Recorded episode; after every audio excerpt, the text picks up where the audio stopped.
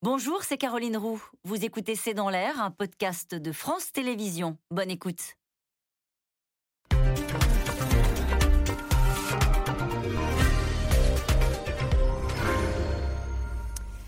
Bonsoir à toutes et à tous. Nous attendons vos questions, SMS, Internet et réseaux sociaux pour alimenter notre discussion. 9 ans sur place, 53 morts, des succès militaires et une opération officiellement interrompue aujourd'hui. Ce matin, le président a annoncé le départ des soldats de l'opération Barkhane. Les trois bases du Mali seront fermées. Un retrait coordonné, dit-il, qui prendra six mois. La France et ses alliés continueront, selon le chef de l'État, à jouer un rôle dans la région en maintenant 2500 hommes au Sahel. Emmanuel Macron considère que cette opération n'est pas un échec, car elle a permis d'éviter l'effondrement, selon lui, de l'État malien. Malgré des victoires tactiques, la France a dû malgré tout plier bagage. Le climat s'est détérioré euh, depuis l'arrivée au pouvoir d'une junte qui a alimenté le sentiment anti-français, avec l'aide tout de même euh, des commandos russes de Wagner. Alors quel est le vrai bilan de la France au Mali? Notre départ peut-il déstabiliser encore un peu plus euh, cette zone? Est-ce que la menace djihadiste a reculé avec l'intervention française pendant toute ces années. Terrorisme, la guerre perdue du Mali, c'est une question. C'est le titre de cette émission. Avec nous pour en parler ce soir, Yves Tréhard, vous êtes directeur adjoint de la rédaction et éditorialiste au Figaro. À la une de votre journal aujourd'hui, Sahel, la France tourne la page de l'opération Barkhane. Wassim Nasr, vous êtes journaliste spécialisé des mouvements djihadistes sur France 24. Citons votre livre État islamique, le fait accompli chez Plomb. Euh, Alexandra Jousset, vous êtes journaliste. Vous revenez euh, tout juste du Mali où vous avez réalisé le documentaire Wagner, l'armée de l'ombre de Poutine. C'est un documentaire qui sera euh, diffusé sur France 5 à 20h50 ce dimanche. Euh, vous avez, je le rappelle, été auditrice pour l'Institut des hautes études de défense nationale. Et puis enfin, Élise Vincent, vous êtes journaliste spécialiste des questions de défense pour le journal Le Monde. Je cite votre article Un départ amer pour les soldats et leurs familles. Nous y reviendrons. Bonsoir à tous les quatre. Bonsoir. Merci de participer à ce C'est dans l'air en direct. Euh, Yves Tréhard, on va revenir sur cette annonce d'Emmanuel Macron qui a pris quand même soin de dire que ça n'était pas un échec pour la France. Oui, il ne pouvait pas dire autre chose. Je vous rappelle qu'il est, même si ce n'est pas officiel, il est en campagne électorale. Donc ça fait assez mauvais effet quand vous êtes président de la République sortant en disant bah, euh, je me suis euh, trompé et euh, j'ai échoué, même si c'est pas lui, il faut le rappeler, qui a engagé la France au Mali, c'est le président Hollande avant lui en 2013. Et lui, il a pris la succession. Simplement, il a hérité d'un dossier compliqué.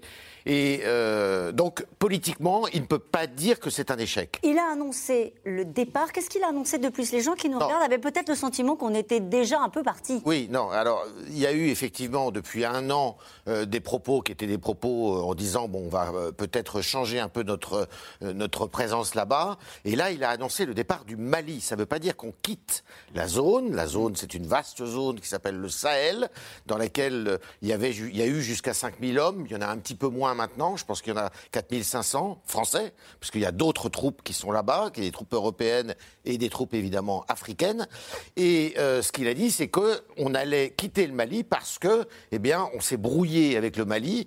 Euh, le Mali, il y a eu un coup d'État avec une junte militaire qui est arrivée et qui, en gros, nous a foutus dehors. Mm. Et avec lesquels on n'est absolument pas en accord. Et qui euh, serait prête même à négocier avec les djihadistes, alors que nous, c'est pas du tout la politique que, que l'on veut conduire. Donc, il y a euh, si vous voulez, la volonté de la part du président de la République de redéfinir notre présence sahélienne. Et c'est pas non plus un échec objectivement, parce que si la France n'était pas intervenue à l'époque, peut-être que ça serait encore pire aujourd'hui et que toute la zone eh bien, serait aux mains des djihadistes, mais ça, on ne peut pas le dire avec certitude. Mhm. Élise Vincent, sur euh, l'annonce d'aujourd'hui, et euh, au fond, on a le sentiment qu'on est venu parce qu'ils nous avaient demandé euh, pour arrêter la descente des djihadistes vers Tombouctou. À l'époque, c'était. Non, vers Bamako. Vers Bamako, pardon. et, et aujourd'hui, ils nous demandent de partir, donc on part. C'est aussi simple que ça? Euh, non, c'est pas si simple, puisqu'on voit bien qu'en fait, euh, on est dans un entre-deux et que formellement, d'ailleurs, euh, les Maliens ne nous ont pas ni demandé de rester ni de partir. Donc, ils nous ont un peu laissé la main là-dessus. Et c'est au vu de toutes les difficultés, notamment sur le terrain pour les opérations militaires, que la France a finalement décidé qu'il fallait partir. Évidemment, c'est un choix douloureux parce que oui, M. Macron ne prononce pas le mot d'échec, mais évidemment que c'est quand même une défaite militaire. Mais dans le fond, pourquoi vous dites que c'est une défaite militaire? Mais je pense que voilà, je voulais peut-être préciser, en fait, au fond, c'est surtout la fin d'un cycle stratégique et c'est la, défaite d'une forme d'utopie politico-militaire, comme on pourrait l'appeler. C'est-à-dire qu'en gros, euh, quand on s'est engagé il y a presque dix ans, la façon de voir les opérations extérieures, de voir les engagements militaires, de voir la, façon même d'intervenir en Afrique était totalement différente d'aujourd'hui. Et en fait, on a fait un peu notre, on a, on a mûri au cours de ces années, mais peut-être trop doucement par rapport à l'évolution de la situation, d'où l'échec d'aujourd'hui. Après, on peut décortiquer euh, comment l'engrenage s'est fait. On va le faire. Et voilà. On va le faire. Euh, sur la décision du retrait, euh, Wassim Nasr bah moi, je, je, nuancerais un petit peu. Je dirais c'est un échec politique et pas un échec militaire. Parce que, vous savez, le, quand il y a une action militaire, il faut derrière une capitalisation politique derrière qui n'a pas été faite qui n'a pas été faite, que ce soit du côté des Français ou même du côté, du côté des Maliens. Parce qu'il y a des objectifs militaires qui ont été atteints. Sauf qu'on n'a pas pu construire, on va dire, euh, quelque chose de politique par rapport à ça. Ça veut dire quand on a le chef historique d'ACMI, Drugdel, qui est tué, mm. Quand on a le chef de l'État islamique qui est tué, quand on a euh, la branche euh, d'Al-Qaïda au Sahel qui fait communiquer sur communiquer pour dire la guerre avec la France, elle est au Sahel, la France n'est pas concernée, donc pas d'attentat en France. Ce sont des gains politiques autour desquels la France n'a pas su capitaliser. Même la volonté de négocier euh, des djihadistes d'ACMI avec l'État malien, la France a voulu l'empêcher. Alors que, si on parle en termes de contre-insurrectionnel, la volonté de négocier, c'est un gain politique qui a été acquis mmh. à cause ou grâce à la pression militaire. Du côté malien, il y a aussi une responsabilité politique. Ça veut dire que les Maliens ont payé un lourd tribut militaire, les Français aussi, mais les Maliens beaucoup plus. Sauf qu'à chaque fois qu'il y avait des guerres militaires sur le terrain, l'État malien ne revenait pas dans les territoires. Et je dis revenez, pas en police et douane et armée. Revenez en termes de services, en termes de justice, en, en termes de anti-corruption. La population n'était pas contentée. Et donc, s'il y a des gains politiques ad vitam aeternam et pas de capitalisation derrière, ça ne marche pas. Et du coup, ça n'a pas marché. Et la guerre contre le terrorisme, et je terminerai là-dessus, c'est une guerre contre un monde opératoire, une guerre sans fin. Donc les militaires français et les autres militaires ne savaient pas quand est-ce que l'objectif est-il atteint. Ils ont, ils ont eu quelques succès militaires, d'ailleurs le, président de la République l'a dit euh, encore aujourd'hui, il a dit on a eu des succès comme l'élimination euh, de l'émir d'Al-Qaïda au Maghreb. Mais est-ce qu'on a capitalisé là-dessus politiquement? Pas du tout. Ça veut dire, voilà, pas du tout. Alors que d'un autre côté aussi, il y a juste, juste quelque chose que je pense assez, euh, euh, assez important, c'est que euh, le fait d'empêcher les Maliens de négocier et que les Maliens négocient dans le dos des Français, ça a été très mal perçu au Mali. Parce que l'idée de négocier, c'est une idée d'Ibeka, qui a été la conclusion après les assises nationales pour les négos, et puis été repris par la junte. Mm. Et c'était une faute peut-être de les empêcher. Et on reviendra sur, euh, au fond, le bilan qu'on peut faire dans la lutte contre le terrorisme un peu plus tard dans, l'émission. Euh, Alexandra Jousset, vous rentrez de Centrafrique, euh, c'est ça hein Vous rentrez de Centrafrique et il y a une guerre qu'on a peut-être perdue sur place, c'est la guerre de l'information. Tout à fait. En fait, euh, pour l'instant, Wagner a été, euh, enfin, les, groupes qui sont affiliés à Wagner, parce que c'est pas Wagner à proprement parler. Euh, Wagner, derrière Wagner, il y a un homme qui s'appelle Evgeny Prigogine, qui est sous mandat d'arrêt des États-Unis, parce que c'est lui qui aurait tenté de faire une ingérence dans les élections américaines de 2016. Et, c'est lui aussi qui pilote ces groupes, et c'est ce qu'on appelle les troll farms en Centrafrique. mais il y en a aussi au Mali, il y en a un peu partout. Donc en fait, c'est une guerre Internet, c'est des cellules qui propagent fake news sur les Français principalement. C'est ça, en, en, alimentant le sentiment anti-français qu'on a vu dans tous les reportages. On disait il y a des reportages au Mali contre la présence française, etc. C'était aussi une instrumentalisation des Wagner. Une instrumentalisation. Alors ils s'ouvrent sur des braises qui sont déjà là parce que le sentiment anti-français, il est là, il n'y a pas besoin forcément de, Wagner. Mais en revanche, ils ont théorisé ça. Nous, on a récupéré des documents, des documents internes de Wagner qui datent de 2018 où ils racontent déjà comment il faut instrumentaliser ce sentiment anti-français et comment il faut viser la puissance coloniale.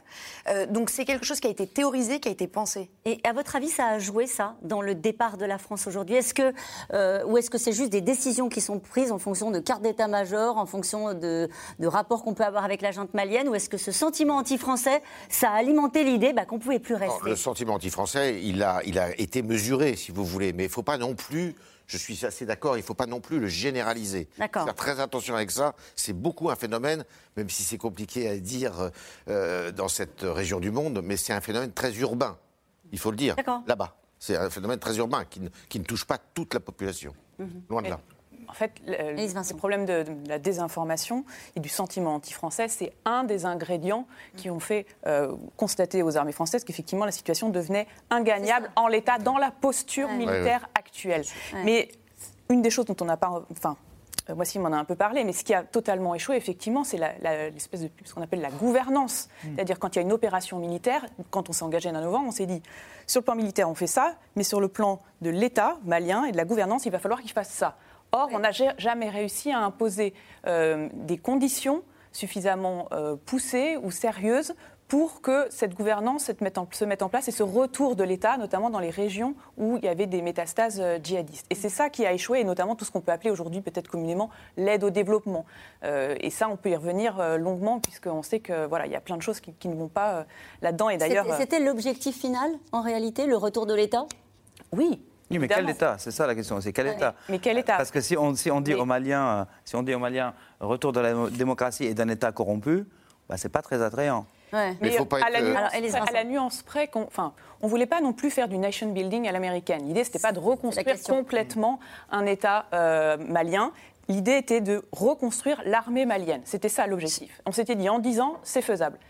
On voit que ça n'a pas si bien marché que ça, même si l'armée malienne a fortement euh, remonté en capacité. Toute chose égale par ailleurs, comme disent les juristes. Est-ce que le Mali est à la France ce que l'Afghanistan est aux États-Unis, Élise Vincent? Non, on ne peut pas, on peut pas comparer. Pas Alors, Élise Vincent à la fois oui et non. C'est que symboliquement, politiquement, pour euh, quand on fait beaucoup de raccourcis, on peut avoir l'impression que oui, mais évidemment que c'est pas tout à fait la même chose parce qu'on n'y est pas allé avec euh, le, même, bah, justement avec les mêmes idées de totalement tout reconstruire. Euh, on n'est pas arrivé avec cet objectif-là, qu'on n'a pas mis peut-être autant d'argent et que même justement sur la notion de reconstruction, par exemple, l'agence française de développement n'a pas tout de suite, comme les Américains ont pu le faire en Afghanistan, été associé à un certain nombre de projets. C'est arrivé assez tard tardivement dans le processus. Et d'ailleurs, ça n'a pas très bien marché. Dans le contexte n'est pas tout à fait le même, parce qu'en Afghanistan, euh, les, Américains répliquent à ce qu'ils estiment être une attaque contre leur territoire le contexte est complètement dans un, terrain complètement étranger. Nous, c'est une ancienne colonie, il ne faut pas l'oublier. Et ce sentiment anti-français. Ça vient de là, bien sûr pas complètement, mais un peu de là. Et deuxièmement, on parle d'État, mais ça ne veut rien dire. Il n'y a pas d'État dans cette bande sahélienne qui tienne euh, à peu près debout. Pourquoi? Et c'est ça qui est intéressant d'ailleurs quand on analyse le, djihadisme sur place, c'est qu'il y a un mélange entre des trafiquants, entre les problèmes touareg, des problèmes de territoire, des problèmes de terrorisme islamique, qui est tout ça se mélange, si vous voulez. Et les États, que ce soit euh, à Bamako, mais c'est vrai aussi à Ouaga ou à, Niamey, ils ont mm. toujours été quand même assez faibles. Hein. En tout cas, l'annonce était attendue. Emmanuel Macron avait préparé le terrain et il l'a officialisé ce matin. Après 9 ans au Mali, la France et ses partenaires européens euh, plient bagages. Les bases seront fermées d'ici à 6 mois et 2500 hommes resteront au Sahel pour ne pas abandonner totalement le terrain. La Labert, Nicolas Baudry-Dasson. c'est désormais officiel. Ce matin, aux côtés de dirigeants européens et africains, Emmanuel Macron prend la parole et nomme précisément les bases militaires françaises qu'il s'apprête à fermer. Ce retrait se traduira par la fermeture des emprises de Gossi, de Menaka et de Gao. Il sera effectué de manière ordonnée avec les forces armées maliennes et avec la mission des Nations Unies au Mali. Nous ne pouvons pas rester engagés militairement aux côtés d'autorités de fait dont nous ne partageons ni la stratégie ni les objectifs cachés. Ces trois bases, donc, seront démantelées d'ici à six mois. Les 2400 soldats présents dans le pays vont se retirer. La fin de neuf ans d'intervention militaire qui consistait à enrayer la propagation de groupes djihadistes. Mais entre 2500 et 3000 hommes resteront déployés dans le reste du Sahel.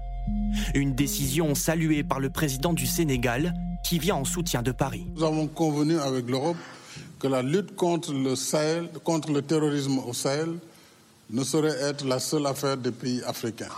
Et là-dessus, c'est un consensus et c'est heureux qu'un engagement a été renouvelé de rester dans la région et de réarticuler le dispositif. Depuis plus d'un an, les relations entre Paris et Bamako étaient devenues exécrables. Nous sommes à un tournant important de notre histoire. Entre août 2020 et février 2021, le colonel Assimi Goïta mène deux coups d'État et devient le nouvel homme fort du pays. La France redoute un rapprochement avec les islamistes. En voyage officiel au Rwanda, Emmanuel Macron menace déjà de quitter le Mali. Je ne resterai pas aux côtés d'un pays où il n'y a plus de légitimité démocratique. Voir qui est suspect et fouiller la maison. À l'époque, les opérations conjointes avec les soldats maliens sont temporairement suspendues. De quoi attiser encore plus les tensions entre les deux pays. À la tribune des Nations Unies, Le Premier ministre malien se dit même abandonné. Plaçant le Mali devant le fait accompli et l'exposant à une, à une espèce d'abandon en plein vol, nous conduit à explorer les voies et moyens pour mieux assurer la sécurité de manière autonome avec d'autres partenaires. Ces autres partenaires, ce sont des mercenaires russes de la société militaire Wagner, comme sur ces photos prises au Mali il y a plus d'un mois. Environ 1000 hommes seraient engagés par la junte au pouvoir. Un affront de plus pour le ministre des Affaires étrangères français. Il y a en plus Wagner qui arrive. Les Et mercenaires qui, et qui russes de Wagner, Wagner. ce sont les mercenaires russes, euh, un millier maintenant, et, et qui ont vraiment pour objectif euh, affiché de protéger la junte, et euh, qui se, se font payer comme de bons mercenaires. C'est-à-dire que le Mali, dont on connaît les difficultés financières, en plus, il paye. En pleine campagne présidentielle, le départ des militaires français au Mali fait réagir la classe politique. À droite comme à gauche, même si on critique la manière, le retrait s'avérait nécessaire. Si notre présence a été utile au début, si notre présence a permis, y compris de tuer des djihadistes sur place, de récupérer du terrain, aujourd'hui nous en avons perdu. Et donc il faut savoir remettre en cause l'utilité de cette opération. C'est un échec. y rester depuis déjà quelques années euh, était déjà analysé par un certain nombre d'experts comme une erreur. Donc on aurait probablement pu euh, changer de stratégie euh, depuis, euh, depuis 4 ou 5 ans. Le retrait à peine évoqué, c'est désormais le droit d'inventaire pour l'une des plus grosses opérations extérieures de la France. Après une décennie de guerre, Emmanuel Macron l'assure, l'opération Barkhane au Mali n'est pas un échec. Il y aura un débat euh, sur ce sujet-là à l'Assemblée. Effectivement, il y a un débat. euh, Alors, c'est vrai que la politique étrangère est quand même le parent pauvre. Hein, de, il faut quand même le dire. On s'engage sur des terrains extérieurs et on peut pas dire que euh, les débats, parce que les débats sont suivis d'un vote, mais un vote qui n'est pas du tout. Qui, euh, on peut pas. Le, le- le gouvernement n'engage pas sa responsabilité sur ce genre de vote. Donc, c'est vraiment form, Ce sera un débat a formel, posteriori pour euh, posteriori, faire le bilan. Et voilà, pour faire le bilan, mais Ouais. ça va jamais très très loin. On n'en pas attend comme- pas grand-chose. c'est- quand même pas très, euh, pas très démocratique, je trouve. Alors qu'on engage quand même la Bah, France. C'est les prérogatives du chef des armées, à savoir le président de la République. exactement. Allez, une question d'Issa à Paris. En tant qu'État souverain, le Mali n'a-t-il pas le droit de choisir avec quel partenaire il souhaite coopérer? Je me tourne vers vous, Alexandra Jousset. Le partenaire avec lequel il veut coopérer, c'est les hommes du commando Wagner, entre autres. En tant qu'État souverain, il peut évidemment choisir. Euh, le problème, c'est qu'est-ce que Wagner? Et c'est quand même une force euh, de mercenaires qui est accusée de commettre des exactions. Euh, du coup, c'est un partenaire dont on peut douter, en tout cas sur, une, sur un, un- un partenariat pérenne. J'ai envie de dire, on ne sait pas combien de temps, pour combien de temps ils sont là et qu'est-ce qu'ils vont faire exactement. Le président, cet après-midi, enfin ce matin plutôt, on a parlé, il a dit en gros que c'était des pilleurs, quoi. ils étaient là pour piller le pays. Bah, c'est le modèle de Wagner, en fait. C'est-à-dire qu'en échange d'une sécurité qui coûterait, par exemple, on pense 10 millions de dollars par mois, euh, ils se payent sur la bête et donc en échange, ils prennent, ils récupèrent des mines. Euh, autant récupérer des mines en Centrafrique, c'est facile. Autant euh, au Mali, elles sont déjà très occupées et il y a peu de mines. Donc pour l'instant, on sait qu'il y en a trois dans le sud du pays qui sont allés visiter et sur lesquelles ils investissent. Mais ça va être comme ça, ils vont devoir se payer sur la bête. Et donc, comment le gouvernement malien aussi va payer la force Wagner, c'est une question. Est-ce que c'est aussi pour ça qu'on est parti? Est-ce que c'était pas, Élise Vincent, la ligne rouge qu'avait fixée, on l'a vu euh, à l'instant Jean-Yves Le Drian? On a bien senti que, évidemment, le coup d'État, dans le coup d'État, c'était compliqué à gérer pour euh, l'État français, avec cette junte qui est arrivée au pouvoir.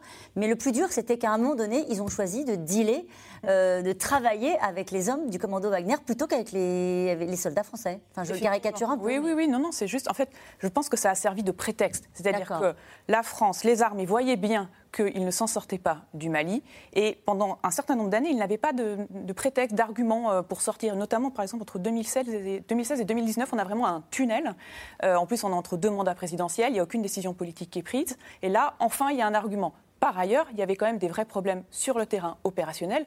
Enfin, par exemple, on a des témoignages où visiblement les soldats français se faisaient sortir de réunions par les Maliens pour euh, laisser la place aux instructeurs russes. Il y avait des zones où Barkhane ne pouvait plus intervenir. Euh, il y avait euh, des difficultés, même par exemple, pour les. Il fallait mettre des préavis pour que les avions puissent décoller. Euh, be- beaucoup de choses voilà, qui compliquaient beaucoup les choses euh, sur le terrain et qui même mettaient en danger nos soldats. Wassim Nasr, sur cet aspect-là. Bah, c'est comme ça qu'ils ont procédé et c'est c'est bien euh, normal, j'ai envie de dire. Ça veut dire que les Maliens ont mis la pression petit à petit sur la MINUSMA, euh, sur les Français, euh, demandé des préavis de vol pour les drones allemands, par exemple, de, de la force onusienne de 36 heures, ce qui élimine de fait euh, l'efficacité d'un euh, d'un drone. On a aussi entendu parler des officiers français qui ont été euh, sortis des réunions. Mais aussi, il faut, il faut imaginer que Wagner ou pas Wagner, hein, même si c'est juste des, des effectifs russes, euh, s'ils vont opérer dans des zones à côté des Français, il faut mettre des, des systèmes de déconfliction. Ça veut dire un rapport direct voilà, entre l'état-major français et les Russes, et donc reconnaître la présence des Russes et leur faire de la place. Et ça, c'est un choix que la France n'a pas, voulu faire, parce que Wagner, ils procèdent comme ça, ils ont procédé comme ça en Syrie ou ailleurs, c'est les premiers pions, puis les Russes s'investissent réellement, comme en Libye ou ailleurs. Mais ce qu'il faut rappeler, c'est que quand ils investissent cette force de, de mercenaires, c'est pas une science exacte. hein. Ça veut dire, en Libye, ils sont allés du côté du, euh, du maréchal Haftar, on était Ouais. du même bord, et c'est pas pourtant qu'il a gagné. Au Mozambique, ils se sont cassés la figure face à, à l'État islamique. En Syrie, quand ils ont essayé de toucher aux Américains, ils l'ont payé cher et Moscou n'a pas réagi, parce que c'est le propre des mercenaires. Ça n'engage pas la responsabilité de Moscou. Et le seul endroit où ça a marché plus ou moins pour eux, c'est la République centrafricaine. Mais il n'y a pas d'enjeu. Ils arrivent avec quelle enjeu. promesse? Bah, La promesse de sécuriser le, le régime en place. hein. Première promesse, c'est tout, hein, ça ne va pas au-delà de ça. Ouais. Et le fait que le, le Mali est beaucoup plus important, à mon humble avis, parce que c'est c'est comme le. le- c'est l'équivalent de la Syrie, c'est le porte-avions pour la Russie de revenir sur la scène internationale, et là, en l'occurrence, en Afrique, de manière assez forte, avec très très très peu de moyens. Hmm. Donc l'effet final recherché, il est déjà atteint avec le départ des forces françaises qui n'avaient pas le choix. Et en fait, Oui. justement, ils ne mettent pas de conditions à leur intervention. C'est ça euh, l'intérêt, entre guillemets, de Wagner pour des pouvoirs euh, putschistes comme euh, la junte malienne. Euh, on ne leur dit pas, nous intervenons, moyennant quoi, faites attention aux droits de l'homme, euh, faites attention euh, à améliorer la gouvernance. Ils s'en fichent. Et c'est comme le, le modèle chinois qui intervient de la même manière. Et c'est pour ça qu'on est un peu à la fin d'un cycle. C'est que la façon de faire française, l'idée de mettre des conditions à une intervention. Par exemple, des élections démocratiques, etc. Exactement. En tout cas, n'est plus bien euh, perçue et n'est- n'est même rejetée. C'est un échec aussi pour euh, la force Takuba. Euh, comment est-ce que les Européens euh, ont réagi, euh, Yves Tréhard? Alors, évidemment, c'était la tête de pont, c'était les soldats français et l'opération Barkhane. Mais on nous a expliqué pendant des mois, et on a commenté ici même sur ce plateau à de nombreuses reprises, qu'il y avait aussi des forces européennes qui étaient engagées Alors, il sur le faire, terrain. faut faire un peu d'histoire, c'est-à-dire que la, la France n'a eu de cesse depuis qu'elle est engagée sur place de demander aux Européens de, de venir en soutien et de dire euh, bah voilà il n'y a pas que nous euh, pour assumer euh, cette protection parce que c'est fait aussi tout cela au nom de la protection du continent européen contre le terrorisme islamique, hein, en disant bon bah si on arrive à les contrôler là-bas, ils viendront pas ici. On va en Ça, c'est reparler. la- ça, c'est voilà. Et alors, euh, il y a eu un dialogue qui a été euh, conduit avec les Européens et les principaux pays européens, principaux voisins, n'ont jamais voulu venir. C'est-à-dire Ouais. qu'ils sont, ils venus en soutien sur le plan un peu logistique, mais ils ils n'ont jamais voulu venir sur le plan euh, militaire. C'est- C'est-à-dire euh, aller au front. Euh, les Allemands, les Espagnols, tout ça. Alors, C'était en soutien. ils étaient en soutien. Et on a réussi à faire venir, depuis quelques années seulement, dans le cadre de cette euh, force Takuba, euh, des, euh, des, des militaires de pays de- d'Europe centrale, pour faire vite, Mm. euh, qui sont venus en soutien. Et, euh, ou, ou de Scandinavie, parce qu'il y a les Danois aussi qui sont venus. Et les Danois, d'ailleurs, ont été débarqués par euh, le gouvernement de Bamako, par la junte militaire de Bamako. Et donc, c'est une force qui représente à peu près un millier d'hommes. Hein, c'est pas une force énorme, euh, Katouba, c'est une force assez légère qui peut se mouvoir facilement sur le terrain. Euh, mais cette Mais c'est fini aussi ou pas? Bah non, c'est pas fini. Elle va être re... Ah. Pareil, elle va être euh, réorientée, elle va être euh, réarticulée, puisque maintenant c'est le c'est le- l'élément Oui. de langage que tous les présidents africains ont utilisé hier soir à Paris.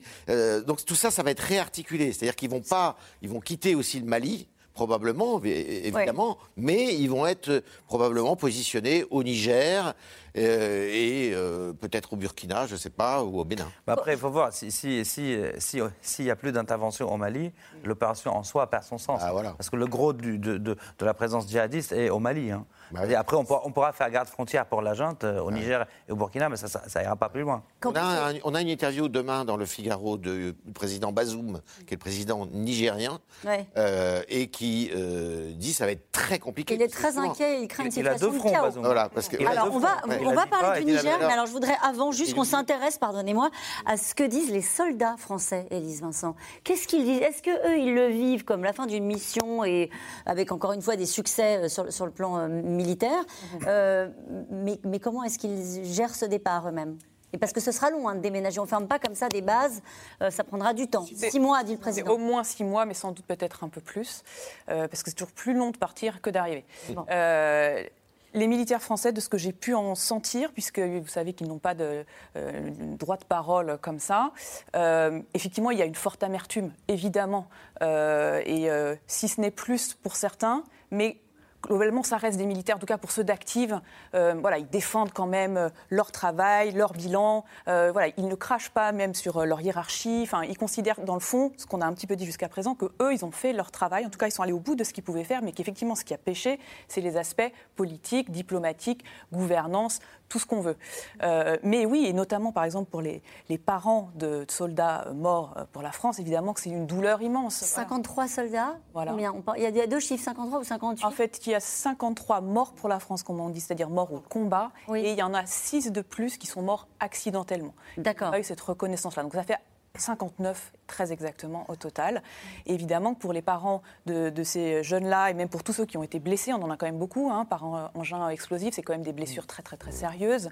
euh, avec La dernière au Burkina Faso, une blessure très très grave. voilà. Euh, forcément que c'est très dur à avaler. Euh, mais de ce que je comprends, leur colère est plutôt euh, à l'égard de la junte et des Maliens. Ils ont l'impression qu'il y a une forme d'ingratitude, Ouais, voilà. ça, ouais. Euh, même vis-à-vis, par exemple, des FAMA, où euh, ils considéraient qu'ils les accompagnaient vraiment dans tout ce qu'ils pouvaient euh, euh, sur le terrain pour faire de l'accompagnement au coma, comme on dit. Euh, et C'est la formation des armées, c'est quoi? Voilà, c'est- Enfin, c'est soit de la faire, formation, Ouais. soit de les accompagner dans des missions de sécurisation. En gros, ils ne faisaient pas les neutralisations de grands chefs djihadistes, mais euh, il y a quand même tout un travail de sécurisation euh, du terrain.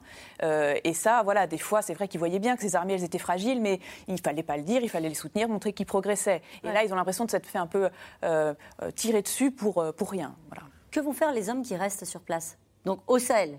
Hmm. C'est ça. ce qu'on- Et ils vont, ils vont être déployés Mais donc, où, dans des- d'autres, bah, probablement au Niger, enfin certainement même au Niger, Après- au Nord Bénin. euh, Mais pour faire quoi du coup? On continue la lutte contre le bah, terrorisme évidemment, là-bas? et puis ils vont intervenir euh, évidemment contre des, des- des raids terroristes, enfin contre des terroristes. Et puis parce que vous avez cette zone, c'est là où c'est là où est le problème, et c'est ce que dit le président Bazoum dans notre interview de demain, c'est que vous avez cette zone des trois frontières, en gros entre euh, Ouais. une- un, un territoire qui est au- aux confins du Mali, du, du Burkina et, et du Niger, et c'est là. Euh, C'est ça qu'il faut absolument contrôler et c'est ça qu'il faut euh, euh, percer comme poche, si vous voulez. C'est toute la difficulté. Alexandra, je le sais. Euh, bah non, j'ai les- exactement la même chose. On continue. Euh, Il y a toujours euh, Yadet Gali qui, qui est là, et, euh, qui qu'on cherche, qu'on poursuit. Euh, donc je pense que la lutte contre le terrorisme n'est pas du tout terminée. Moi, de, le sentiment que j'ai eu aussi des armées, c'est que ils étaient les, les militaires à qui j'ai pu parler, ils étaient assez énervés sur cette rengaine en permanence de est-ce que c'est une défaite militaire?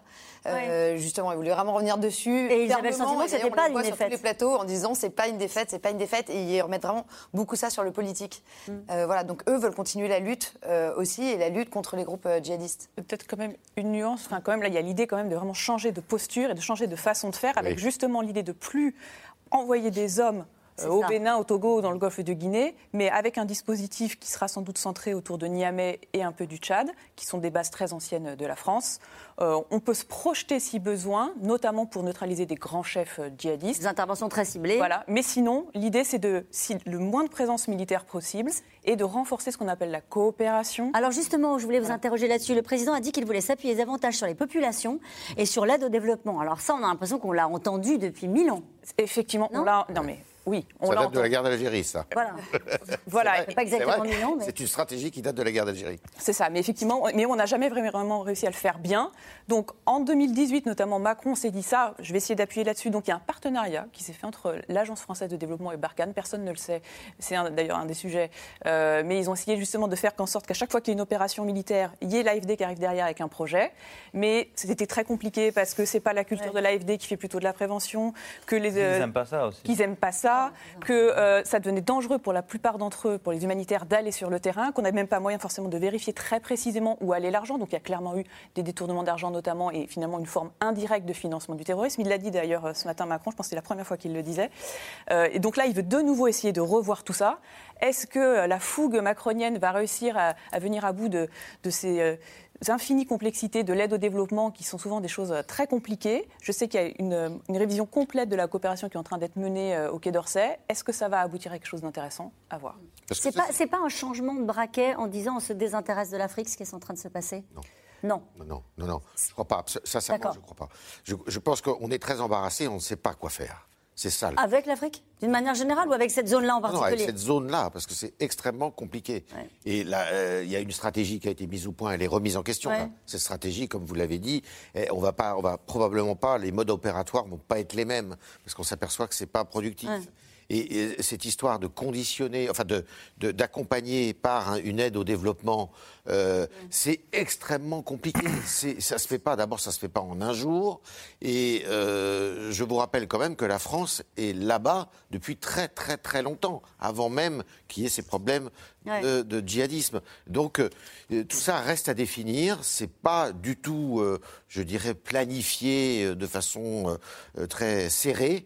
Et euh, on a vu que c'était, je dis que ça datait de la guerre d'Algérie parce que les Américains en Afghanistan, dans la deuxième phase, ils ont fait exactement ça. Ils se sont rendus compte qu'ils échouaient et donc ils ont, essayé- ils ont voulu se rapprocher de la population. Pour les résultats qu'on connaît. Et ça a échoué ça, aussi. et ça a Et échoué. ça a échoué aussi. Non, mais- Le président sénégalais dit il faut que les Nations Unies assument leurs responsabilités. En gros, ça ne peut pas être le job uniquement de la France et de l'Europe. Non, mais les Nations Unies assument la mission de la MINUSMA là-bas et l'autre mission, c'est les missions Elle les reste, plus ça, ça- meurtrières. C'est les missions les plus meurtrières aujourd'hui. Parce Elles- que- Elles assurent. Parce qu'il y a des morts. C'est eux, qui payent, c'est eux qui payent le, le prix le plus lourd face aux, face aux djihadistes. hein. Les djihadistes s'attaquent à la MINUSMA d'une manière journalière. D'ailleurs, on a parlé des pays européens. Les Allemands se sont pris des attentats suicides quand même, hein, parce qu'ils participaient à la MINUSMA. À la les MINUSMA, Anglais, oui. les- à côté de Gao, les Anglais, les Anglais, ils y sont aussi. L'idée, je, je pense qu'il faut sortir de cette idée Ça farfelue. n'a pas de sens ce qu'il dit? Ben, ça n'a pas de sens parce que c'est déjà le cas. Ça veut dire, moi, je ne comprends pas le, le- le- les- la communication politique à outrance. Il faut trouver des idées nouvelles. Cette guerre contre le terrorisme qui est sans fin, il faut en Hmm. Sortir. parler. Les Américains en reviennent. Il faut en sortir. Il faut trouver d'autres dynamiques. On parlait d'Iyad Agali. Iyad Agali n'est pas juste un chef djihadiste. Iyad Agali est un notable Touareg, ancien diplomate, euh, qui pèse son poids, notabilité Touareg, et qui est un, historique chez les Touaregs. Quand on a tué le chef militaire du JNIM, Ag Moussa, c'était un autre chef Touareg, historiquement imbriqué dans la rébellion Touareg, antérieurement au djihad. Donc les djihadistes ne viennent pas comme ça, en un claquement de doigts, ils sont sur des territoires déjà propices. Hein. Est-ce que les djihadistes, ils ont profité euh, du, on va appeler ça le sentiment anti-français, de la présence des militaires sur place? Est-ce que quelque part ça a renforcé? Évidemment. Ouais. Évidemment, c'est le propre même des djihadistes de dire voilà, c'est des armées croisées sur des terres d'islam Ouais. et il faut, les faire, il faut les faire sortir. D'ailleurs, pour négocier, le JNIM a dit j'ai qu'une condition. Le JNIM, vous pouvez nous faire un petit Le JNIM, rappel? c'est la filiale, la filiale d'Al-Qaïda au Sahel, Ah. euh, chapeautée par Yad Agali. Il a dit euh, la seule condition pour négocier avec l'État malien, c'est le départ des forces françaises et de la MINUSMA. Donc là, on y est. Les Maliens Et la MINUSMA, non. et la MINUSMA, mais Pas mais- encore. Pas encore, mais en tout cas, en tout cas, ça ouvre des portes. absolument. Ça ouvre- si la MINUSMA, on parlait d'engagement militaire, je vais terminer là-dessus. Si la MINUSMA ne profite pas de la couverture aérienne française, elle ne peut pas rester. rien faire. Voilà. D'accord. C'était la question que je voulais vous poser. Est-ce que c'est la prochaine étape? Sans doute, c'est vraiment celle qu'on attend. On sait que les négociations sont serrées, mais ils sont à plus de 260 morts hein, quand même pour le Voilà. rappeler, les casques bleus. Nous, on est à Ouais. 59. Ouais. Donc, donc, euh, voilà, les échelles ne sont pas les mêmes et ils sont vraiment euh, dans une situation compliquée. Et la question va se poser aussi de est-ce que les Allemands restent dans la MINUSMA si les Français partent euh, du, du Mali Bah, Ils ont dit qu'ils étaient un petit peu sceptiques. hein. L'Allemagne est sceptique quant à la prolongation de sa mission au Mali. Il y a Voilà. 328 soldats qui participent. Voilà, Ils ont quand même dit qu'ils étaient sceptiques. C'est une façon d'amorcer le départ, non C'est 12 000 Voilà, personnes. exactement. Donc je pense que 12 000 soldats. là. Et, et ils sont au sol, les Allemands. hein. C'est pas juste ouais. de la logistique. Ils sont vraiment au sol, en patrouille, ils se prennent des attentats, etc. Voilà. Alors, on en a un petit peu parlé depuis le début de l'émission, 9 ans d'engagement sur le terrain contre des groupes terroristes. Euh, la France euh, peut revendiquer des succès, mais en termes d'intervention et au terme de l'intervention, euh, où en sont les mouvements djihadistes au Sahel? Léa Dermidjian et Christophe Roguet. C'est la dernière victoire des forces Barkhane. 40 djihadistes tués il y a une semaine au Burkina Faso. Ils étaient impliqués dans des attaques meurtrières au Bénin. Sur les réseaux sociaux, l'état-major des armées veut jusqu'au bout démontrer son efficacité. Le 10 février, Barkhane a conduit une opération en accord et en coordination avec les forces armées burkinabées, visant un groupe armé terroriste responsable de deux attaques au Bénin le 8 février. Bilan 40 terroristes neutralisés et près d'une vingtaine de motos détruites. Une victoire militaire que les Français, présents sur le terrain depuis 9 ans, entendent bien mettre à leur crédit. L'intervention française au Mali commence en janvier 2013, d'abord sous le nom d'opération Serval, avant de devenir Barkhane en 2014. Alors président de la République, François Hollande déclenche les opérations à la demande de l'État malien. Le Mali fait face à une agression d'éléments terroristes venant du Nord, dont le monde entier sait désormais la brutalité et le fanatisme. Cette opération durera le temps nécessaire au départ, c'est un succès. Les soldats français reprennent Gao, entrent dans Tombouctou et s'emparent de l'aéroport de Kidal. Et au milieu des Maliens, François Hollande accueilli en libérateur. Objectif de l'intervention éliminer les principales figures djihadistes, comme ces chefs d'Al-Qaïda au Sahel. Des hommes plus ou moins connus du grand public, à l'image d'Amadoun Koufa, est présenté comme des trophées militaires dans cette vidéo de la DGSE. Pourtant, neuf ans après le début de l'intervention au Mali, les groupes djihadistes n'ont disparu ni du pays ni de la région. Le groupe de soutien à l'islam et aux musulmans affiliés à Al-Qaïda, l'État islamique et d'autres groupes armés ont étendu leur zone d'influence dans la région. Une expansion progressive vers le Bénin, la Côte d'Ivoire, le Togo, des zones jusque-là préservées. Pour la France, le Mali, c'est aussi un bilan humain. 53 décès en 9 ans et des moments tragiques comme ce jour de novembre 2019 où 13 soldats trouvent la mort dans un accident d'hélicoptère. Ils étaient là pour notre sécurité. Ils étaient là en opération contre le terrorisme et il mérite euh, notre admiration. Partir ou rester, prendre le risque de perdre plus d'hommes, perdre aussi du terrain. Dès 2019, le chef d'état-major des armées s'interroge sur la complexité de la mission. Est-ce qu'on est enlisé euh, Vous savez, moi, je, prêche pour la patience stratégique. Je, pense que de toute façon, euh, ces combats sont longs, mais c'est vrai que le combat est difficile. C'est vrai que le combat est difficile et que finalement, les armées, et les militaires, y compris de ces pays-là, n'ont qu'une partie de la réponse. Les militaires n'ont qu'une partie de la réponse. Un aveu d'impuissance qui se concrétise aujourd'hui avec le retrait des soldats français. Et désormais, les autorités maliennes ont, sans la France, la responsabilité de gérer ces territoires convoités par les djihadistes. Juste une question, Elise Vincent, après ce reportage. Euh, est-ce que les chefs d'état-major, est-ce que les chapeaux à plumes de l'armée euh, voulaient quitter euh, le Mali? Est-ce qu'au fond, c'est eux qui ont pris la décision? Ou est-ce que c'est une décision politique? C'est toujours une décision politique sur proposition des armées.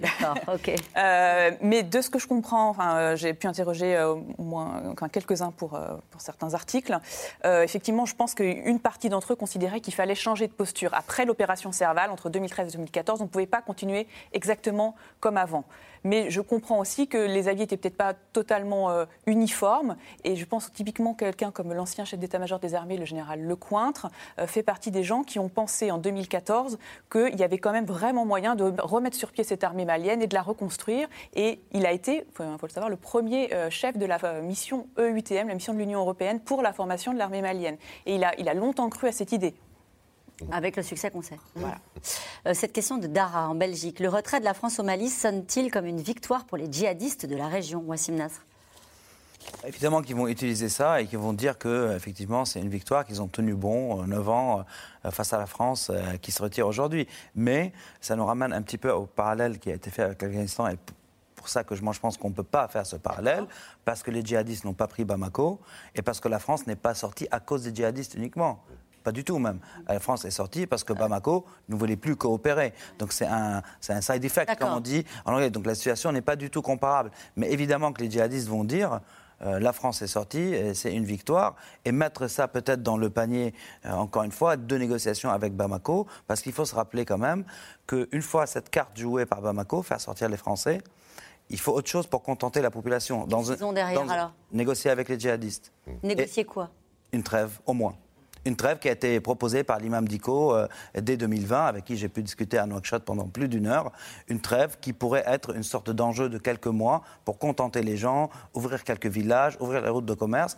Et comme ça, ça sera la deuxième carte, la dernière carte en tout cas, à jouer en attendant que l'étau des sanctions se desserre. C'est-à-dire les gens pensent comme ça. Il n'y a personne qui a tabou. On ne parle pas avec eux, on ne parle pas avec si. Les Maliens leur parlent, les Russes leur parleront. Nous, on a des tabous. Tous les- nous, on a exactement. Tous les États de la région leur parlent. Les Burkinabés, pour qu'il y ait le scrutin présidentiel, ont payé les djihadistes et ont sorti des djihadistes de, de prison. Tout le monde leur parle. Ça, c'était la ligne rouge qui était fixée par Paris. Parce qu'on est prisonnier de la guerre contre le terrorisme, qui est encore une fois une guerre contre un mode opératoire et qui est sans fin. Sans fin. On ne fait pas la guerre à un mode opératoire. Il y a des acteurs. Même les djihadistes, on dit les groupes armés terroristes. Ça ne veut rien dire. Il y a l'État islamique, il y a Al-Qaïda, il y en a d'autres. Donc Ouais. il faut décortiquer et Le- voir le les nuances. sujet, Alexandra Jousset, c'est de se dire est-ce que. euh, Politiquement, euh, en France, on pourrait assumer de dire, euh, eh ben oui, on va négocier parce qu'au fond, c'est le meilleur moyen euh, bah, de faire retomber la pression et de faire avancer peut-être certains dossiers et puis même de se protéger. Politiquement, est-ce que ce serait acceptable de dire, on va négocier avec les djihadistes? Euh, politiquement, c'est pas acceptable. Je pense que d'ailleurs tous les, tous les candidats à la présidence le, le disent. Euh, et d'ailleurs, c'est pour ça que les Russes ont un atout sur la France. C'est que eux, ils n'ont pas de problème à négocier avec les djihadistes. Ils le Euh, font Ils le font. Ils ont euh, donc l'exemple de la Centrafrique, c'est qu'ils ont négocié avec les groupes armés. Ils ont organisé un accord, l'accord de Khartoum. Ils ont même payé les groupes armés, c'est-à-dire qu'ils vont jusqu'à payer les groupes armés pour obtenir la paix. C'est quoi le deal? Euh, bah, le deal, c'était euh, vous arrêtez euh, d'embêter la population, vous arrêtez de- des attaques et euh, vous désarmez et, entre, et on vous donne de l'argent. Donc c'était plusieurs millions de dollars. Sauf qu'entre-temps, ça n'a pas du tout tenu. hein. Évidemment, une fois qu'ils ont pris l'argent, ils ont recommencé à faire ça, des c'est le problème de la- le problème de la négociation. Pas des gens très fiables. C'est le problème. voilà. Mais oui. Euh, donc c'est tout ça. Donc on ne sait pas ce qui va se passer avec les groupes djihadistes, mais nous, ça a clairement été la ligne rouge. Est-ce qu'on a eu raison ou non? Je ne sais pas. En tout cas, je veux dire, les États-Unis, eux, ils ont accepté de négocier avec les talibans. Et c'est comme ça que les talibans sont revenus au pouvoir. Nous, on a refusé de le faire. Et c'est comme ça que les talibans continuent leur guerre contre l'État islamique et gardent Al-Qaïda sous cloche. C'est ça qu'il faut garder Ouais. en tête. Aujourd'hui, au Sahel, Al-Qaïda et l'État islamique sont en guerre. Ceux qui ont le dessus, et je vais être très court, sont les gens d'Al-Qaïda. Mm. Mais ceux qui posent un problème sécuritaire important dans la zone des trois frontières, c'est l'État islamique. Donc est-ce qu'on répond au problème sécuritaire comme on a fait après la réunion de Pau, ou est-ce qu'on laisse faire un problème politique qui pourrait devenir plus dangereux? C'est ça l'équation. Est-ce que ces gens-là nous menacent? Les gens d'Al-Qaïda ont fait plusieurs communiqués au Sahel, en tout cas, en disant la guerre avec la France, elle est au Mali et au Sahel. Donc ils ont mis un cadre du, de l'affront- de pour l'affrontement. L'État islamique, c'est autre chose. Mais en tout cas, les gens d'Al-Qaïda, ils ont dit ça plusieurs fois. Même le nouveau chef d'ACMI a fait un le- son premier audio. Il a dit on n'a jamais menacé la France depuis le Mali, on n'a jamais voulu changer le système de gouvernance euh, de la France. Donc, ça, c'est ce que je disais au début de, au début Ouais. de notre émission. C'est quelque chose autour duquel la France aurait pu capitaliser. Ouais, mais, mais- qu'elle a fait le choix de ne pas le faire. Mais Jean-Luc Mélenchon, qui vous a répondu un dimanche euh, d'une spéciale de C'est dans l'air sur la question que vous lui posiez, Mm. vous a répondu précisément Je n'ai pas confiance dans ces gens-là et voilà pourquoi je ne veux pas négocier. C'est aussi peut-être ce que s'est dit le gouvernement français. Élise Vincent. Oui, bah, de toute façon, vu la ligne que l'on tient sur les questions de laïcité, évidemment que c'est très compliqué, enfin même impossible de dire qu'on va discuter avec des djihadistes. Même si, si on rentre un peu dans les détails, en vrai, on serait peut-être prêt à avec des discussions avec certains chefs, sous-chefs, mais évidemment pas avec le, le grand boss Yad Agrali. Par ailleurs, oui, on n'est pas menacé en France, mais le, le- le non-dit dans tout ça, c'est qu'en fait, pourquoi on défend les États du Golfe de Guinée où on veut les protéger? C'est parce qu'il y a des intérêts économiques importants et des liens historiques coloniaux importants. Et donc, c'est aussi ça qui se joue. Après, négocier, ça se fait de plusieurs manières pas l'invité, ok. hein. Faut pas, faut pas ignorer la dimension historique et la dimension euh, effectivement euh, géopolitique de l'affaire. Euh, la- la- L'Afrique de l'Ouest, c'est une zone qui est historiquement française, enfin française, francophone, Oui. et où la France était présente. C'est ce qu'on appelle le précaré. Et, et le problème avec cette poussée djihadiste, parce que ça a progressé, on le voit depuis C'est c'est 2013. ça, je voulais qu'on revoie la carte 2013. qu'on a vue tout à l'heure, si c'est possible, euh, rapidement. La grande crainte, pour en avoir parlé euh, plusieurs fois avec, euh, euh, bah, avec le ministère des Affaires étrangères, avec Le Drian et avec d'autres, c'est que justement la métastase se, euh, se répande. Est-ce que, la carte qu'on voit, pardonnez-moi, je vous coupe Yves Tréhard, mais peut-être juste si on peut la commenter, cette carte-là qui montre l'implantation d'une certaine manière des, des, des réseaux djihadistes. Est-ce qu'elle est qu'elle a perdu du terrain? Est-ce qu'ils ont perdu du terrain? Ils ont perdu du terrain parce qu'ils ont peur que, ils ont peur que d'une chose, c'est que les pays du Golfe de Guinée soient atteints par le même mal, c'est-à-dire par cette, euh, par cette, ce, ce, djihadisme. Et puis en plus, les États, de, le Tchad, le Niger, un peu moins, mais le Tchad, le, Mali, euh, le, Burkina Faso se sont affaiblis depuis qu'on est, est, arrivé là-bas. Bon, il y a eu les coups d'État et tous ces pays, euh, il, y a eu il y a eu la mort d'Idriss Déby au Tchad. Ça a joué il y a dans la déstabilisation. évidemment, ça a joué dans la déstabilisation. Et je vous rappelle quand même qu'on a des pays qui sont des pays tout à fait clés où d'ailleurs on a des bases militaires permanentes, c'est-à-dire la Côte d'Ivoire, le Sénégal, un petit peu plus loin. Et la, grande crainte, c'est que justement cette métastase djihadiste, mm. eh bien, s'étende. et pour ça, il faut absolument euh, faire en sorte d'agir tout de suite pour pas que ça soit le cas. Après, il faut pas. Il ne faut pas exagérer la menace non plus. Ça veut dire que les djihadistes ont réussi à se faire un sanctuaire aujourd'hui au nord Mali, la charia appliquée, etc. C'est pour ça qu'on est parti d'ailleurs. Le centre Mali, c'est à peu près ça. Mais ils n'ont pas les moyens de leur ambition dès qu'on est au Burkina ou un peu plus loin. Mm. Ça veut dire ils ont cette volonté, mais ils n'ont pas la matière humaine. C'est quoi leur volonté au fond dans la région? Qu'est-ce qu'ils veulent faire? Appliquer la charia. Voilà, tout simplement. C'est clair, c'est net, c'est précis. Voilà, avoir un sanctuaire. Donc faire un califat. voilà, un califat, mais pas comme le califat de l'État islamique, parce que on peut rentrer euh, ici avec vous dans les détails. Donc on va essayer de le faire un petit peu. On va essayer de suivre. Donc on va dire que Al-Qaïda euh, fait justice maintenant dans le nord et dans le centre du Mali. C'est eux qui appliquent la justice. Sauf qu'ils n'ont pas assez de juges dans leur rang pour l'appliquer. Donc ils prennent des juges proches d'eux qui font en leur nom. Mmh. Donc ils modèrent leur position pour gagner les notabilités de la région et pouvoir gouverner comme ça. en ce qui concerne ce que je disais tout à l'heure sur le Burkina, ils sont présents, ils font des opérations, mais ils n'ont pas assez d'unités disciplinées pour faire la même chose qu'au nord et le centre Mali. Donc évidemment, et ça, ça, fait, ça peut faire partie des choses qui pourraient être mises dans le panier des négociations. Ça veut dire si on tente, si qu'on accepte de négocier et arrêtez de, vous étendre. Euh, en tout cas, Al-Qaïda et Daesh ont choisi de faire de l'Afrique une priorité de leur stratégie d'expansion, euh, dit ce matin euh, le président de la République. Oui, bah, c'est vrai. C'est vrai. voilà, on vient de dire. Surtout que ça dépasse l'Afrique de l'Ouest. Hein. Donc c'est un peu paradoxal, pardon, avec euh, notre conversation du début, euh, qui est de dire bon, euh, on retire des troupes, on va, en tout cas, on va mener ce combat-là, mais peut-être d'une autre manière. Mais cette phrase-là justifie le fait qu'on ne se désengage pas totalement bah, de cette région. Bah, c'est pas le cas. On est toujours présent au Niger, Burkina Faso. Voilà, les Américains, les Américains sont là avec des bases. Voilà, donc les djihadistes avancent en Somalie, Nigeria, ailleurs, mais il y a aussi les, forces en présence qui sont bien réelles. Oui, et puis de toute façon, il y a la France qui a des intérêts, mais les États-Unis, plein d'autres, doivent notamment sécuriser les ports du Golfe de Guinée. Enfin, il y a des enjeux majeurs de mm. commerce extérieur avec tous les bateaux qui partent du Golfe de Guinée et qui remontent à Amsterdam, au Royaume-Uni. Enfin, on n'en parle jamais, mais c'est mm. des chiffres colossaux avec les armateurs. C'est pas vraiment menacé pour le moment. non, mais ils anticipent en tout cas. Oui.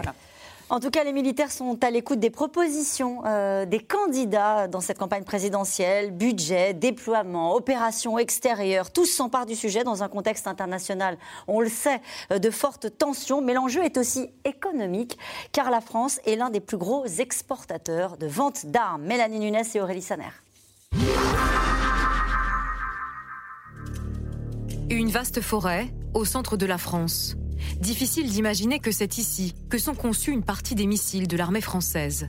Sur un site classé secret défense, MBDA, premier employeur privé dans le Cher, dans le département, une famille sur cinq dépend de ce secteur de l'armement. Voilà, ça c'est une maquette quand je bossais euh, à la direction générale de l'armement. Voilà ce que j'avais. C'est un Sherpa. C'est un véhicule de transport de troupes françaises. Comme Hervé, passionné d'objets militaires.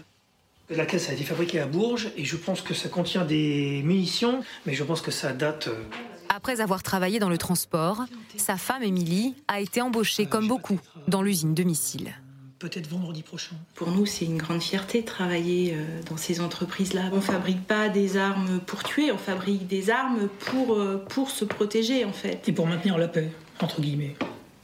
Et cette année, ils sont particulièrement attentifs sur les propositions portant sur le budget de l'armée S'il y avait un candidat qui était plus partie prenante pour euh, euh, renforcer effectivement euh, euh, l'armement euh, en France, ben, on prendrait position pour ce candidat. Enfin, C'est encore, pas une, une- encore une fois, c'est Ouais. notre gagne-pain. Mais après, un désarmement total comme le veulent les, les- les- les écologistes, c'est un peu l'utopie aujourd'hui. Bah, c'est se mettre en danger.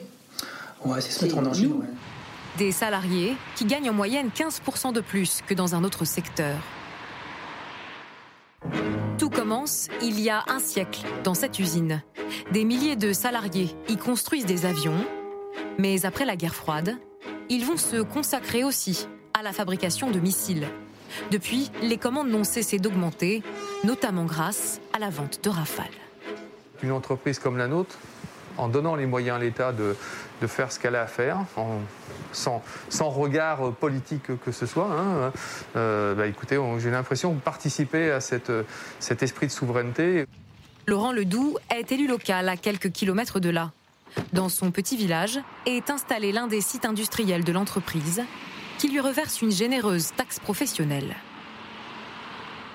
Donc il y a tous les partenaires, hein, les partenaires du club de football, dont MBDA bien sûr. Bah, en général, oui, euh, c'est rare d'avoir dans un village un, un terrain avec des tribunes. euh, voilà, sur, sur, sur 1300 habitants, c'est c'est assez rare quand même.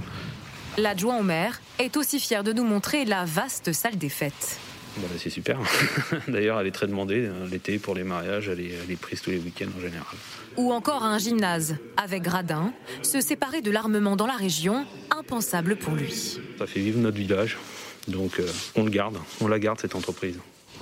Une usine soutenue aussi par un député qui a grandi ici, Loïc Kervran, aujourd'hui en charge des questions de défense à l'Assemblée nationale. Je crois que c'est d'abord une question politique parce que c'est la question de la relocalisation et de la souveraineté finalement. Euh, L'industrie de la défense est moins partie que d'autres industries. Par exemple, pour notre département, le Cher, un des gros opérateurs, MBDA, mais aussi beaucoup d'autres sociétés autour, bénéficient euh, de choix stratégiques qui ont été faits. Par exemple, d'équiper des hélicoptères français, les hélicoptères Tigre, avec un missile non pas américain comme c'était le cas jusqu'à aujourd'hui, mais avec un missile fabriqué en région centre, ce qui donne quasiment 10 ans de travail à notre euh, industrie euh, ici. Un groupe qui a atteint en 2020 3,6 milliards d'euros de chiffre d'affaires et qui prévoit de recruter 170 personnes en CDI dans la région cette année. Et cette question qui nous est posée ce soir, la France vend-elle des armes au Mali? Alors, Elle- La France ne dit jamais vraiment à qui elle qui elle vend, sauf quand elle vend des rafales ou des frégates. Euh, et elle va encore moins le dire quand ça- il s'agit de pays comme le Mali. Mais a priori, euh, au mieux, il y a eu des cessions peut-être de certains équipements. Mais toutes ces années, comme il y avait l'opération Barkhane et les militaires de Barkhane, il n'y a pas eu fondamentalement d'armes vendues, à la différence peut-être de ce qu'a pu faire la Russie qui, depuis longtemps, euh, équipe l'armée malienne. Et, Alexandra Jousset, il paraît qu'il préfère les armes russes. Oui, mais parce qu'en fait, déjà historiquement, le Mali a un lien très fort avec euh, l'URSS, donc euh, l'ex- l'ex-URSS. Euh, les généraux maliens ont été formés en URSS. C'était un peu le, le- le fer de lance pendant, pendant la guerre froide. Donc, ils, ont, ils sont équipés par l'armée malienne. Enfin, l'armée malienne est équipée par les Russes, pardon. Ils ont reçu des hélicoptères. Donc, oui, ils préfèrent largement les équipements russes jusqu'à maintenant.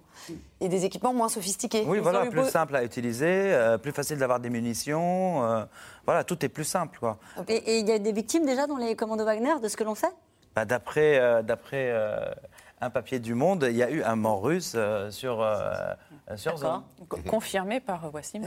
C'est ça, confirmé par. Moi, j'ai vu la vidéo, elle a eu la confirmation. Si veux, la- Mais, la- mais- le mais, détail. euh, peu importe pour euh, Vladimir Poutine, il n'a pas à se justifier Bah, de- bah, des, voilà, des victimes le commandos Wagner, propre. parce qu'il dit c'est pas moi. Bah voilà, c'est le propre. Donc s'il y a exaction, il n'est pas responsable parce qu'il n'a pas reconnu. Et s'il y a mort, il n'est pas obligé de réagir parce qu'il n'a pas reconnu. Je vais raconter la, la séquence en Syrie, quand les Américains ils ont tapé Wagner, Moscou n'a pas réagi. Ça Deux- m'engage pas. 200 morts, 200 morts ce jour-là. Ils ont appelé, les Américains ont appelé l'état-major russe en demandant vous avez des Russes sur place? Et les Russes ont dit non, on les a pas. 200 morts de Wagner.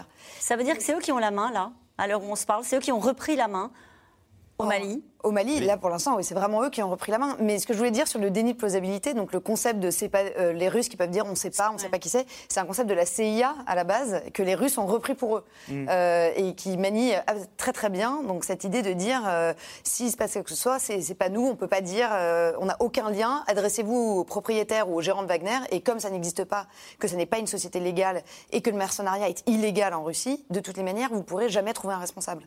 Euh, plus généralement, sur cette question du Mali et du départ des, des troupes françaises, euh, il n'y a pas de clivage majeur dans la classe politique. euh, bon, alors évidemment, il y a une instrumentalisation politique de, de- de- de cet événement qui intervient à 50 jours de la campagne, enfin du vote. Mhm. Euh, mais est-ce qu'il y a un gros clivage sur, en gros, des gens qui y a- qu'il fallait y rester euh, Oui, il y a un clivage euh, avec euh, certaines voix qui disent euh, depuis longtemps qu'il faudrait en partir.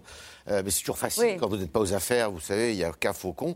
Là, vous avez, euh, euh, sur ce, sur ce front-là, vous avez Marine Le Pen, vous avez euh, Jean-Luc Mélenchon, vous avez. qui serait parti plus tôt Éric Zemmour, euh, qui tous, les populistes en fait, disent qu'est-ce qu'on fait là-bas Euh, On se fait cracher dessus, en plus parce qu'on se fait humilier Ouais. par euh, la junte euh, malienne, donc euh, partons. Et puis, euh, il y a aussi une petite musique qui consiste à dire, mais euh, euh, de toute manière, c'est un échec total, on gagnera jamais, euh, et il faut vraiment, euh, il faut vraiment quitter le- les lieux. Vous avez deux partis qui sont beaucoup plus embarrassés parce que ce sont des partis dits de gouvernement. C'est le Parti socialiste euh, qui dit bon bah c'est pas c'est un échec, c'est pas bien brillant. Et vous avez les Républicains, Madame Pécresse, qui elle dit euh, en fait elle dit la même chose que Emmanuel Macron euh, de façon un peu plus dure parce qu'au passage elle le critique. Elle dit il faut quitter le Mali, mais il faut évidemment pas quitter le Sahel. Mm. Voilà. Et François Hollande, qui s'exprime à, à l'instant et qui avait amorcé cette Ouais. opération-là, dit euh, il n'y avait aucun intérêt à rester au Mali. Donc visiblement, Oui, alors il est très mal placé pour en parler parce que je vous rappelle quand même que quand il, a- il en a quand même parlé. Excusez-le, en frère. 2013, en 2013, quand il arrive là-bas et qu'il est applaudi par la, la foule malienne, qui à l'époque, le sentiment anti-français dont on parle était quand même euh, euh, quasi inexistant, euh, même s'il commençait, euh, c'était le plus beau jour de sa vie. C'est ce qu'il a dit. C'est ce qu'il a dit. Hein? Alors, quand Mais il dit, je- peut-être n'ai-je pas été clair. Il dit il fallait y aller, évidemment. je Ouais. ne regrette pas d'avoir pris Ouais, cette décision-là. Mais il était temps d'en partir. Ça n'avait aucun intérêt Ouais. de rester au Mali. En tout cas, nous revenons maintenant à vos questions. Une question de Gérard dans les Bouches du Rhône. Les 53 militaires français tués au Mali sont-ils morts pour rien, Élise Vincent? C'est toujours difficile de répondre à ça. euh, non, parce que quand même, euh, voilà, il y a eu des choses qui sont faites et puis que il y a 10 ans qui sont passés et 10 ans aujourd'hui, c'est à la fois euh, très court et très long à la fois. Euh, mais évidemment que oui, un peu, parce que euh, bah, forcément, partir comme ça sans, sans avoir réussi à, à un peu redorer, enfin, rétablir cet État malien, oui, c'est un échec. Le président dit si on n'y était pas allé, l'État malien serait tombé euh, si on n'était pas intervenu. Alors ça, vous avez diverses analyses là-dessus. Euh, Ça peut être faux? Je ne sais pas que ça peut être faux, mais euh, il n'est pas dit que euh, le, le gouvernement central de Bamako serait vraiment tombé. En tout cas, les djihadistes, oui, auraient peut-être atteint Bamako. Je ne sais pas ce qu'ils auraient fait ensuite. Contrôler Bamako, c'est une autre affaire. hein. Ouais. Vous n'avez pas de population favorable à Bamako. Contrôler des millions de gens, Ouais. c'était pas forcément dans leurs objectifs. Hmm. Mais bon. Il n'y a pas beaucoup de voix qui s'élèvent pour dire qu'il ne fallait pas y aller. Non. Non, là-dessus on est d'accord. Allez, Gilles Daniel, dans le Maine-et-Loire, Macron parle d'objectifs cachés du nouveau pouvoir au Mali. Ne pourrait-il pas être plus clair? Non, parce qu'il ne sait pas de quoi, euh, il ne connaît pas l'objectif du gouvernement malien. En fait, ce qui se passe, c'est que, ce qu'il faut dire, parce qu'on ne l'a pas dit depuis le début, la junte, quand elle était arrivée au Mm. pouvoir à, à Bamako, elle a dit qu'elle allait rendre le pouvoir aux civils. Et puis, euh, eh bien. euh, Il y a eu un repris. coup d'État. Il y, a eu, il y a eu un deuxième Coup d'État dans le coup d'État. Ouais, qui fait que la junte est restée et la junte n'a pas du tout l'intention. Ça peut être quoi, un objectif avenir, caché de, De rester au pouvoir. de pour rester la au junte. pouvoir, oui. Ouais, c'est ça. Oui, voilà. c'est déjà pas Finalement, mal. de Objectif jamais- clair. Leur objectif, c'est de jamais organiser les élections qu'ils ont promis d'organiser. De Voilà, rester au c'est ça. Ouais. Euh, Une question de Claude dans la Loire. Que pense le peuple malien du retrait des troupes françaises? Il y a deux peuples. Oui, c'est ce que vous nous disiez tout à l'heure. Oui, parce qu'il il y, a- y a le peuple quand même euh, qui est très, enfin, très touché et victime du djihadisme et qui, lui, euh, eh bien, euh, voit ça d'un œil euh, quand même assez triste. Et puis, vous avez, je dirais, je, dis, je parlais des centres urbains, alors ça Oui. fait un peu bizarre, mais c'est vrai que c'est dans les grandes villes où il y a aussi des intellectuels qui, et des, des journalistes qui s'en prennent à la, à- à l'ina- enfin, au fait que les Français, finalement, seraient peut-être même complices des djihadistes dans un esprit néocolonial. Ben, c'est ce qui a arrêté le convoi de Barkhane euh, par deux fois. hein. Au Burkina et, euh, et au Niger, le convoi de Barkhane a été arrêté parce que les gens euh, pensaient que la France allait acheminer Était- des armes aux djihadistes. Mm. Donc là, c'était la rencontre entre le- les fake news et la réalité. C'est ce que vous nous disiez tout à l'heure.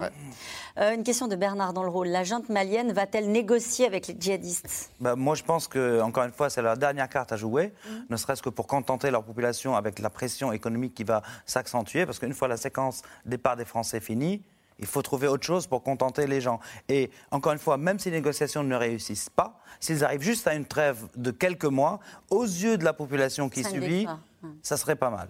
Une question de Régis en Côte d'Or. Et si tous les pays africains concernés par ces questions arrivaient à faire seuls le job grâce à une force onusienne? Qu'est-ce qu'ils ont dit les autres? Ils sont inquiets. Il y a certains États euh, voisins qui sont inquiets du départ des Français. On l'a dit tout à l'heure, le Niger. Oui, oui. ben, en fait, l'idée, c'est qu'il y a pas. Enfin, on va sans doute pas faire une force onusienne parce que l'ONU ne sait faire que des missions de maintien de la paix avec des casques bleus. Ça marche pas. On a ensuite des tentatives de coalition. Il y en a déjà une aujourd'hui entre les pays du G5 Sahel. Alors, je les cite pas tous, hein, Burkina, Niger, etc. Ça ne marche pas parce que ces armées sont fragiles, qu'elles s'entendent pas toujours sur les objectifs opérationnels, etc. Donc, a priori, c'est pas vers ce vers quoi on se dirige. Ce vers quoi on se dirige, c'est que ces pays-là, peut-être, là, avec la chute du Mali, entre guillemets, en tout cas le départ français du Mali, vont se dire il faut vraiment qu'on se prenne en main, il faut vraiment qu'on bouge sur ces questions régaliennes, sur renforcer notre justice, notre police, nos douanes, euh, euh, donner un espoir à nos jeunesses. Mais est-ce qu'ils vont vraiment y arriver? Est-ce qu'ils ont la hauteur de vue, les moyens? On n'en sait rien. Juste la, la décision française et européenne, mais surtout française, elle est prise avec l'accord, d'une certaine manière, des pays voisins Ou est-ce qu'il n'y a pas eu de concertation euh, Ils ont de tout fait pour les consultation Ils ont, Si, si, ils bien ont tout sûr. fait pour les mettre dans la boucle, pour Oui. aller les voir Ouais. différents formats. Euh, mais il n'y a pas forcément de communication précise dessus, parce que justement, la France aujourd'hui est dans l'idée de se dire il faut plus trop qu'on communique là-dessus. Notre posture, c'est mise en retrait, discrétion, et c'est eux qui prennent la main. Pourquoi parler de défaite alors que c'est le Mali qui nous avait sollicité et qui nous demande maintenant de partir? Mais c'est, c'est- là, c'est tout ça, c'est une question de vocabulaire, effectivement, de défaite. euh, on l'a dit, c'est, c'est un échec parce qu'on n'a pas réussi. C'est aussi simple Mais que réussir ça. Parce que quoi réussir quoi réussir quoi Mais C'est voilà. quoi le but? Voilà, Voilà, c'est ce ça. C'est, tout à l'heure. c'est ce que je disais, c'est que bon, euh, La guerre on peut, on peut voir ça fin. de, de différentes façons, et on peut se dire que si on n'avait pas été là-bas, bah, Bamako aurait été pris. Enfin, Allez, les ressortisseurs français vont-ils quitter le Mali, le Burkina Faso, etc. bah, il n'y en, a pas- en a beaucoup au Mali. Hein. Euh. Au Burkina Faso, il y en a 3000, je crois, à peu près. Euh, il y en a certains qui sont très attachés, qui ont des activités, qui sont pas du tout. Qui, en plus, il y a des binationaux, donc euh, il y, a- il y en a qui n'ont pas du tout envie En, de vi- en ville, en ville, il y a pas, en- dans les capitales, il n'y a pas vraiment de danger ou d'enjeu.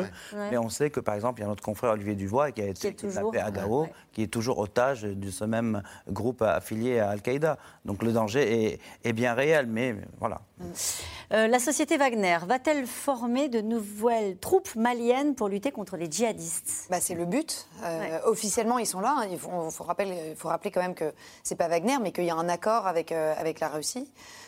Du coup, le but est de former les troupes maliennes. Est-ce qu'ils vont le faire Euh, Déjà, ils auraient quand même intérêt à le faire pour avoir un appui stratégique sur le terrain. Quand on regarde leur mode opératoire dans d'autres territoires, dans d'autres terrains, euh, est-ce qu'ils le font? Ils le font, ils forment. Bon. Ils l'ont fait. euh, par exemple, en Centrafrique, ils ont formé l'armée. Ils ont même repris, donc l'UITM, la mission européenne qui était en Centrafrique, avait financé d'ailleurs pas mal de camps, dont le camp Leclerc, qui a été réinvesti par les Russes. Donc ils reprennent cette mission-là. Mais maintenant, c'est vrai que le, pr- le- le gros de leur mission, c'est surtout de combattre.